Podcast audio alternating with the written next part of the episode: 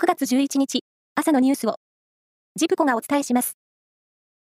北アフリカのモロッコ中部で8日深夜に発生したマグニチュード6.8の地震に関し、国連人道問題調整室は、中部マラケシュや周辺で30万人以上が影響を受けたとみられると明らかにしました。また、モロッコ内務省は10日、この地震による死者は2122人、怪我人は2421人に上ったと発表しました。北陸新幹線の金沢駅から敦賀駅の延伸開業に向け、福井県は昨日、開業までの日数を表示するカウントダウンボードを JR 福井駅に設置し、除幕式を開きました。開業は来年3月16日です。4年に1回、ラグビーの世界一を決めるワールドカップフランス大会で、1次リーグ D 組の日本は、チリとの初戦に42対12で勝ち、白星発進しました。台湾で開かれていた野球の18歳以下のワールドカップは、昨日、決勝が行われ、高校日本代表が台湾に2対1で逆転勝ちして優勝しました。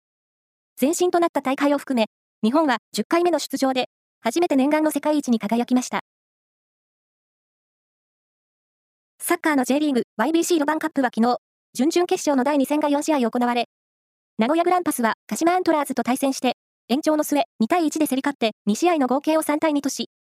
2大会ぶりの4強入りを決めました。その他、横浜 F・ マリノス、アビスパ福岡、浦和レッズが準決勝に進みました。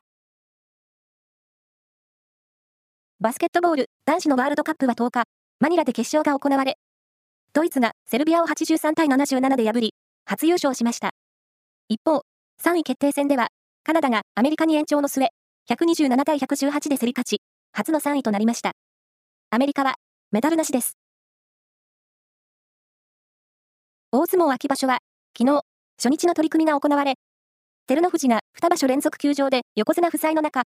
先場所で優勝した新大関の豊昇龍は、阿炎を鳥取で退け、白星発進しました。女子ゴルフの日本女子プロ選手権、コニカミノルタ杯は昨日、最終ラウンドが行われ、20歳で岐阜県土岐市出身の神谷空選手が、通算12アンダーで国内四大大会を初制覇しました。以上です。